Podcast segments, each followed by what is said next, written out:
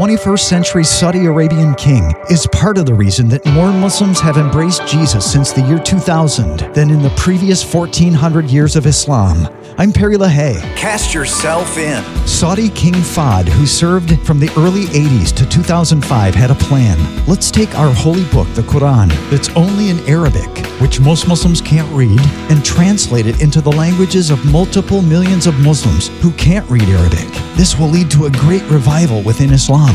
But here's what's happened.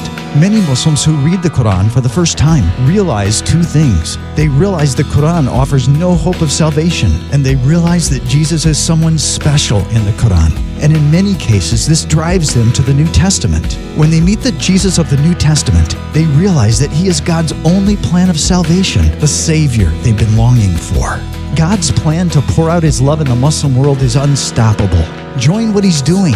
FrontiersUSA.org.